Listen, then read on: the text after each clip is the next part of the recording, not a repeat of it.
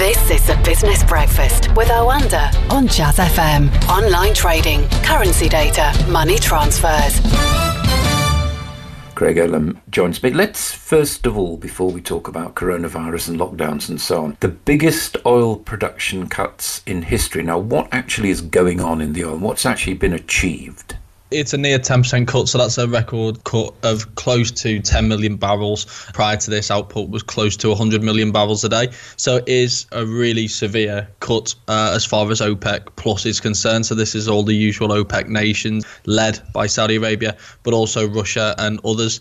This is a major oil production cut, but as you can see by the market reaction, it's not really the knockout blow. The issue that we still have is that oil demand is expected to have fallen by at least 15, maybe 20 million barrels a day.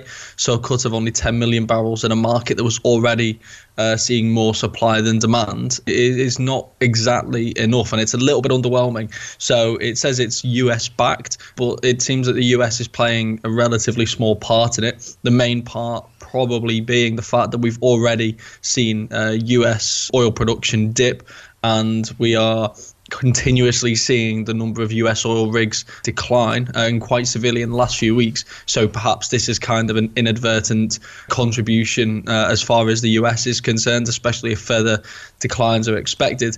But I think broadly speaking, now the numbers that are going to be key is going to be things like oil storage capacity and things like that. Because really, this is after weeks of effort, little bit underwhelming, I must say.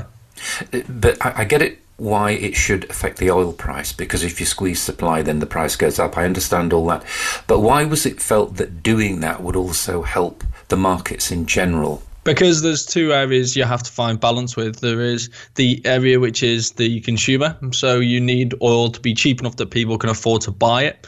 We've obviously seen oil induced recessions in the past where the price of oil has spiked to the point that it becomes unaffordable for businesses, for households, and it effectively grinds economies to a halt. But then it also has to, uh, and this is the side that people generally don't have as much sympathy with, but it is important. It has to be cost effective for the oil producers as well. Because if the oil producers are going to continue to uh, dig new wells, if they're going to continue to pump uh, oil that the enough oil that we need, uh, then it, it, at twenty dollars a barrel, that's just not going to happen. They're going to start pumping less oil, which means we're going to have less available into the market, which means the price is naturally going to go up because there's uh, less supply out there. Uh, they have to mm. continue to sustain the demand uh, of the global economy. But also, they, if they if they are not going to invest, they're not going to hire. So what Trump was worried about in, in an election year was that we're going to see a complete grinding to a halt uh, of the oil industry, which is going to mean thousands and thousands of high skilled, high quality, high paying um, employment, uh, and that, that, that that's true around the world in all the major oil produ- producing nations. So you have to find this fine balance between what enables these companies to continue uh, to to pump more oil and to continue to uh, find more oil fields, and also what's good for the consumer three more weeks of lockdown in the UK. We were told yesterday, at least. Um, we're not through it yet. You can see these conflicting views, can't you? The Treasury, on the one hand, saying we don't want to crash the economy. At the same time, those politicians who are not linked to the Treasury are saying to, but hang on a second, we have to take notice of what the world is saying the world seems to me to be saying a lot of very conflicting things. I heard something, as I'm sure you did, from the World Health Organization saying that a lockdown would continue indefinitely. And yet here we are saying, well, it might be three weeks. Now, we know about these organizations like the World Health Organization and so on. You know, they've got big mnemonics, and, but when they speak, you can't help thinking, you know, do they really understand about this? I mean, they were very slow to call a pandemic. All I'm saying is, I'm not taking one side or the other, but it is desperately confusing at the moment, isn't it? Well, the reason why we're moving three weeks at a time is because they don't fully understand this, and I don't think they would ever claim to fully understand this. They've said since the very start that they are effectively in uncharted territory here, and that they are trying to make the best assumptions and the best uh, calculated um, moves that they possibly can. But this continues to surprise. Remember, at one point we didn't believe that this could be passed person per person, uh, say uh, in the air, etc. Uh, uh, and so that we've we have learned a lot about this disease now over the course course of the last six weeks, and we're continuing to learn an awful lot about this disease as well.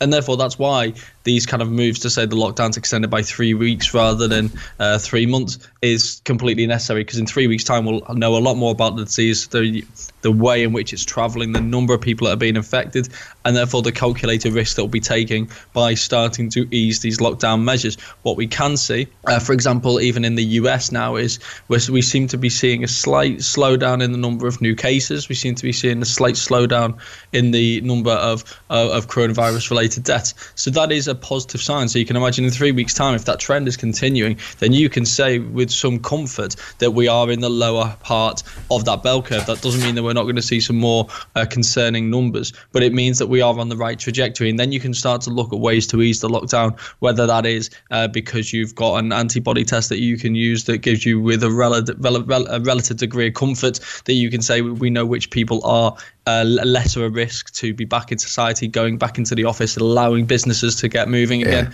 yeah. um, or you can find some other way in which we can do this because it's about finding the right balance as well because people are obviously getting cabin fever already. We've seen plenty, uh, uh, plenty of that uh, already. Mm. Um, and what you don't want to do is continue to push this for longer than it needs to ha- needs to happen. The economic damage is quite severe, but also then people stop listening. Okay, um, now overnight Goldman Sachs, and people tend to take note of what Goldman Sachs say. Basically, what they're saying is unless there is another massive increase in uh, the effects of the virus, then Wall Street is over the worst. Um, again, bets are all off, aren't they? But when a company like that says that, and of course they do have a you know vested interest in it, etc., what does that say to you?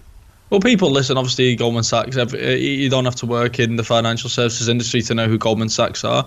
They've obviously been right in the past. They've been wrong in the past. So um, you have to take it to an extent with a pinch of salt. But you also have to uh, understand that they are highly educated individuals who are working there, who are putting out this advice, um, and therefore they must be saying this for a reason. Uh, I think we've long said um, on here that uh, what we really need to see if we are before we start seeing market bounce back is signs that we are on the right trajectory, uh, that we are uh, we are turning up the, the the corner in terms of where the bell curve is concerned, and we seem to be seeing that in a lot of countries now. I've been quite sceptical until now that we won't see another another move lower because of the escalation which we were expecting in the US, but we haven't really seen that quite to the same severity that uh, that that was anticipated. Remember, a couple of two two two and a half weeks ago, Donald Trump was saying that they expected a minimum uh, of 100,000 deaths in the US uh, and up to 240,000, and yet right now where we're standing is uh, around 23,000. I mean, that is so much lower than what was previously forecast. Dr. Fauci has since said that that could actually be closer to 60,000. So that's a that's a that's a, a, big shift away from where they were expecting, and I'm sure that could even be lower uh, now as well. So th- these things do move and these things do change, and it seems that Goldman's are saying that they are happy with the trajectory that we are on. Uh, and while we could see some very worrying data, and we could see many many companies go out of business now as a result of this, and we will see unemployment rise, uh, a, a, lot of this is now priced into the markets, and they think the markets uh, that the the the outlook now is much better than it was a few weeks ago. Craig Erlam, thank you very much indeed. The Business Breakfast on Jazz FM with Oanda. Online trading, currency data, money transfers.